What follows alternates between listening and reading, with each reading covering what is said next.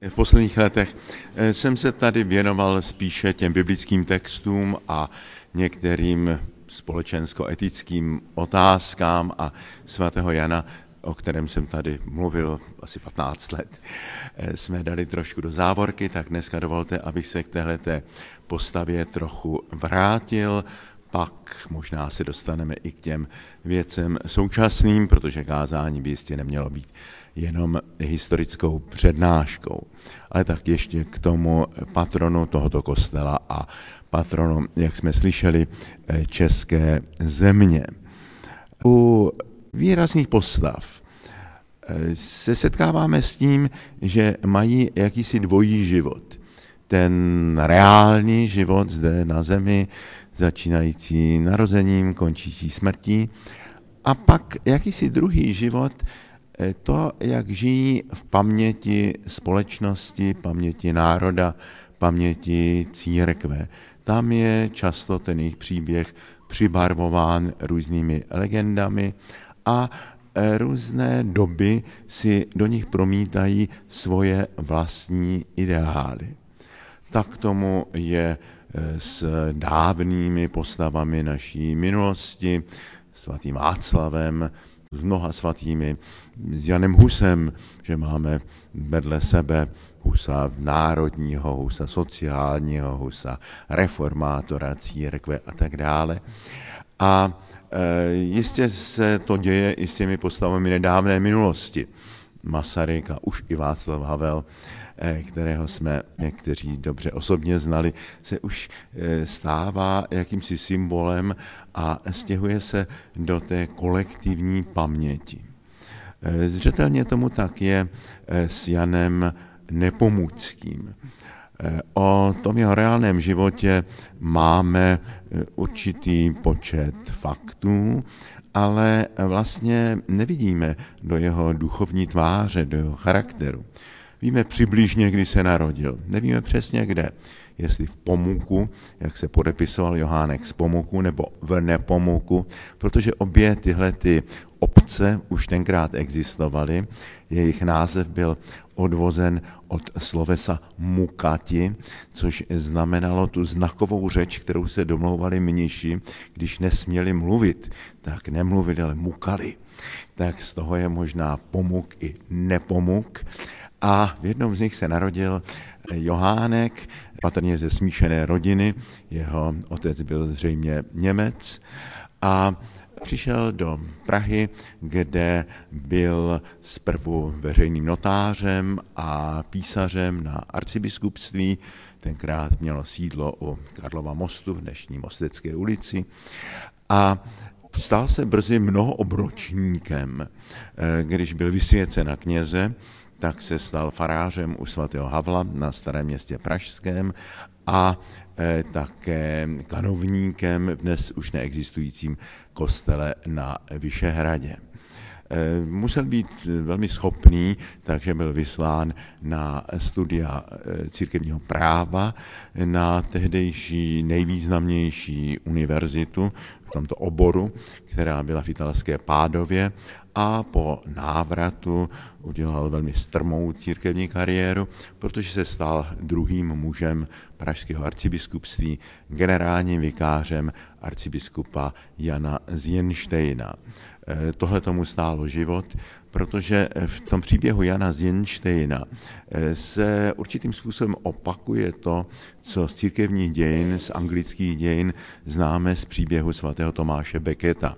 Také Tomáš Becket byl původně velmi světský člověk, který byl přítel krále Jindřicha král si ho vybral, dosadil ho na arcibiskupský stolec Canterbury, eh, protože se domníval, že bude takovou loutkou v jeho rukou. Ale Becket vzal vážně to své nové poslání, toho vedlo ke konfliktu s králem a nakonec byl zavražděn v katedrále v Canterbury. Něco podobného se odehrálo i u nás v těch středověkých dějinách. Eh, Václav IV. si vybral Jana Zjenštejna jako svého oblíbence, který bude zřejmě jeho prodlouženou rukou v té církevní politice, ale Jan Zjenštejna vzal vážně to své poslání, obrodné poslání, tenkrát podporoval vlastně takové první kroky k nápravě středověké církve. A dostal se v jedné kauze eh, do konfliktu s králem Václavem, musel uprchnout, eh, nakonec eh, zemřel v Římě, je pochován v jednom krásném kostelíku blízko katedrály Santa Maria Maggiore a je vlastně jeden z těch tří biskupů, arcibiskupů pražských, kteří museli odejít do exilu a zemřeli v exilu. Svatý Vojtěch, pak Jan Zenštejna a nakonec také kardinál Meran. Takže Jan Zjenštejna včas uprchl, ale ten králův hněv se vybil na těch jeho nejbližších spolupracovnících a na prvním místě to byl Jan z Nepomuku nebo Pomuku, který byl krutě mučen, kronikář říká, až mu střeva plula. A pravděpodobně zemřel při tom mučení a jeho mrtvé tělo bylo, jak později ukázal ten antropologický výzkum, svrženo do Vltavy. Pak ho po nějaké době našli rybáři na Zbraslavy, ukrývali jeho tělo a nakonec eh, skončilo v katedrále svatého Víta, kde je dodnes. Eh, tím začíná ten druhý život Jana Nepomuckého. Tady už je standardně označován za Jana Nepomuckého a v té historické paměti ho vyzdvihli zejména jezuité v rámci své misie v Čechách. Ta misie začala už eh, dlouho před Bílou horou, jezuité přišli do Prahy, nejprve eh, jaksi malý mezinárodní tým, založili slavnou mezinárodně významnou kolej Klementínum, eh, postavili tam kostel nejsvětějšího Salvátora, kostel svatého Klimenta, další kostely a kaple. Byla to druhá největší stavba po eh, Pražském hradu a opravdu slavná univerzita. Tam vlastně obnovili tu tradici univerzity.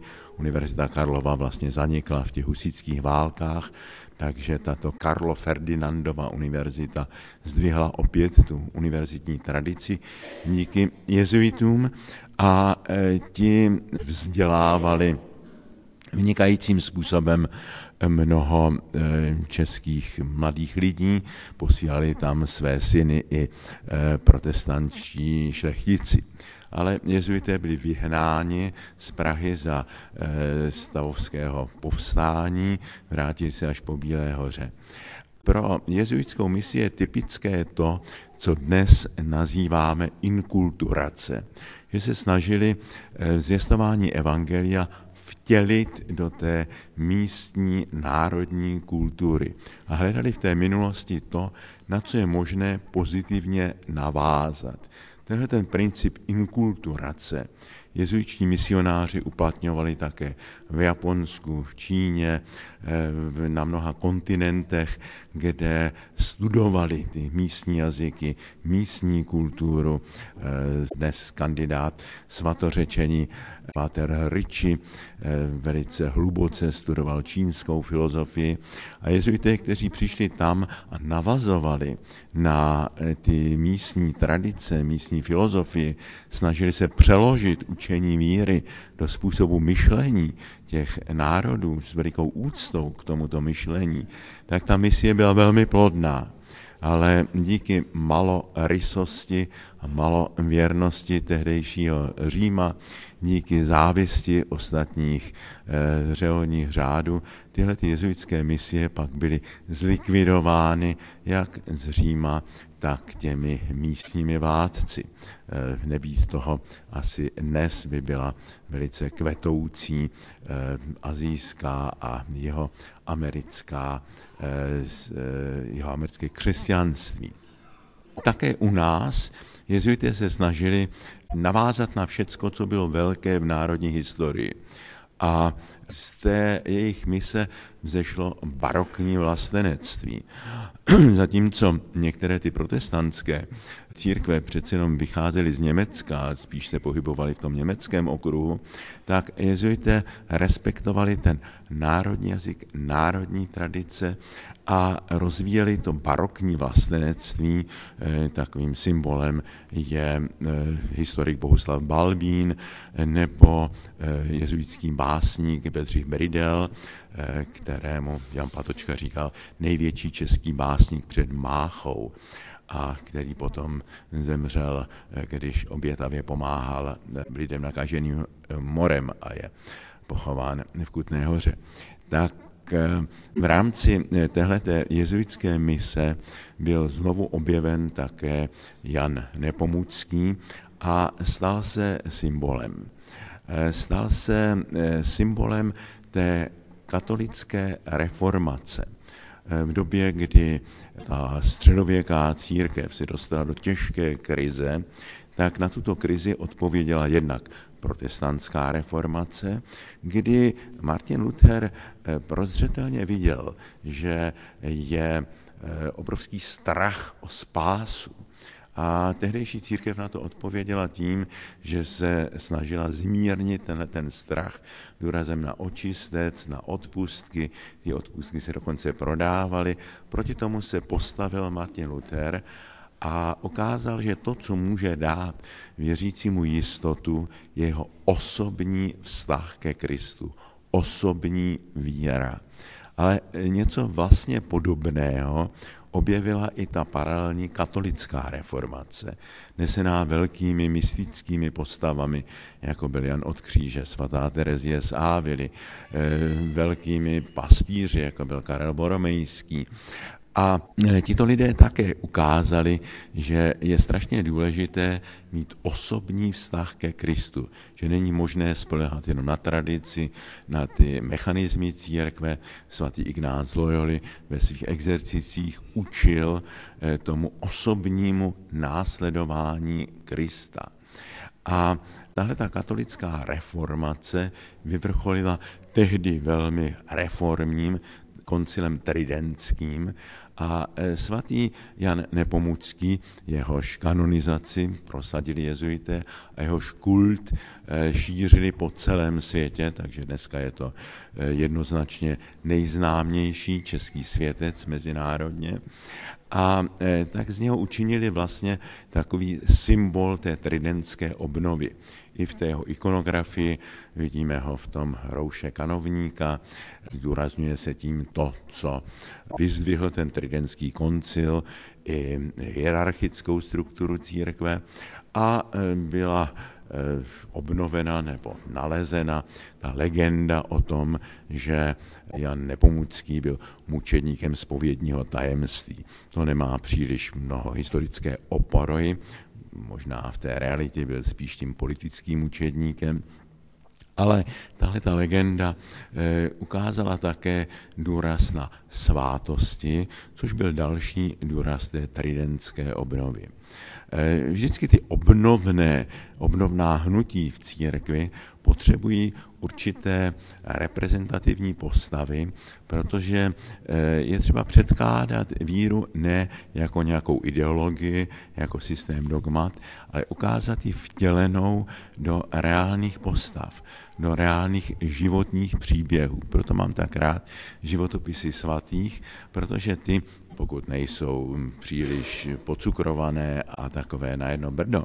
A pokud ukazují také i ten vnitřní zápas a vnitřní zrání těch velkých křesťanských postav, tak ukazují křesťanství vtělené do životních příběhů. Křesťanství s mnoha lidskými tvářemi. Představují vnitřní pluralitu a pestrost křesťanství. Každý ten světec je jiný a ukazují, že je mnoho různých způsobů, jak být křesťanem. No a to je to, proč eh, si myslím, že je třeba hm, tvořivě o těch věcech myslet také dnes další reformní koncil, druhý vatikánský koncil, asi příliš nedbal na to, aby představil určité osobnosti, které by ho živě reprezentovaly. Určitě takovou osobností je Jan 23., později svatořečený, ten papež vyzařující lidskou dobrotu, humor, humor, který je vždycky znamením zdravé spirituality. Tak ten byl takovou tváří druhého vatikánského koncilu, tak jako ten Jan Nepomucký byl jakýmsi symbolem toho tridentského koncilu. Ale možná ještě potřebujeme další postavy, možná i ty kanonizace, které si připravují. Má kanonizace nemá říci, že ten člověk byl bezchybný, ale má ho ukázat jako určitý autentický výklad Evangelia. Každý křesťan je povolán, aby jeho život byl jakousi interpretací Evangelia, výkladem Evangelia, aby přiblížil eh, křesťanství se jenom eh, z nějakého typu učení eh, druhým lidem, protože ukazuje vtělené do lidského příběhu, do lidského chování, tomto smyslu každý křesťan je povolán být misionářem, ne v tom smyslu, že by musel jak si ťukat na dveře a rozdávat písmo svaté, ale že by měl vyzařovat svým životem něco z té vnitřní svobody a radosti, kterou přináší evangelium. No a to je něco, co je výzva i pro nás. Stojíme dneska také na Prahu velké obnovy církve. Papež František vyhlásil synodální cestu, reformu, proměnu církve z instituce příliš byrokratické a stenulé ve společnou cestu. Syn Hodos. Včera večer na přednášce tady jsme o tom důkladně hovořili. Takže tahle ta společná cesta je to, na co jsme nyní křesťané zváni. A jestli to má být společná cesta, tak to není jenom záležitost nás, kteří chodíme do katolických kostelů, ale musíme na tu společnou cestu pozvat a nejenom slovy, ale příkladem lidi dobré vůle. Musí to být společná cesta křesťanů různých církví, musí to být společná cesta, kde budeme hledat to společné s lidmi v ostatních kulturách a spiritualitách. Nemusíme se bát, že tím ztratíme naši křesťanskou totožnost. Ta naše křesťanská totožnost spočívá právě v téhleté univerzalitě, v téhleté katolicitě církve, která znamená všeobecnost, otevřenost. Má to být církev vítající, církev přívětivá, církev, která tu přívětivost nemyslí jenom jako jakousi misijní taktiku, ale s upřímností. Církev, která je nejenom církví učící, ale církev stále učící se. A tohle si dnes začínáme uvědomovat, že se musíme mnohému znovu učit a naslouchat. Naslouchat si v církvi navzájem a naslouchat těm znamením doby. Takže eh, dneska nastává čas nového naslouchání, nastává čas nového hledání. Cesta to znamená pohyb, cesta to znamená změna.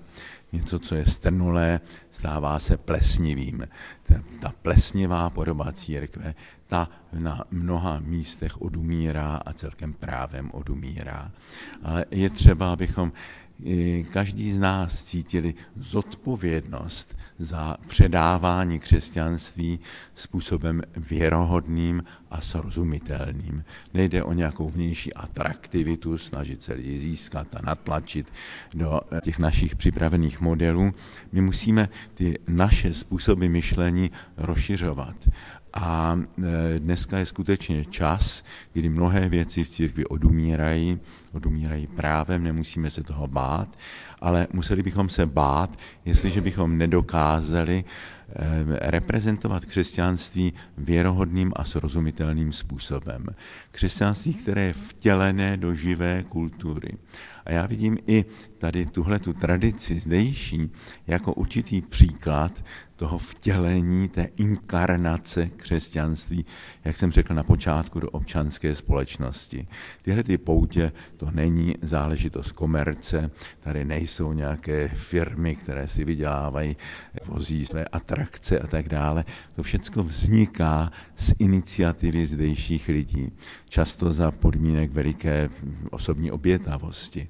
Ale to je to, co činí tuto pouť přesvědčivou, co ji činí také jakýmsi obrazem té synodální církve, té společné cesty, společného sdílení, společného učení se, otevřenosti, že jsou vítaní i lidé, kteří třeba nezdomácněli v těch církevních lavicích, ale my je bereme vážně, nesnažíme se hned jak si získat, není to tenhle ten typ té agresivní misie, ale je to určité svědectví. A myslím, že to, co se zde také odehrává už řadu let, je určitým svědectvím, jak je možné, jak si tu událost křesťanství a ten poklad křesťanské víry otevřít, nabídnout a jim inspirovat a obohacovat lidi kolem nás.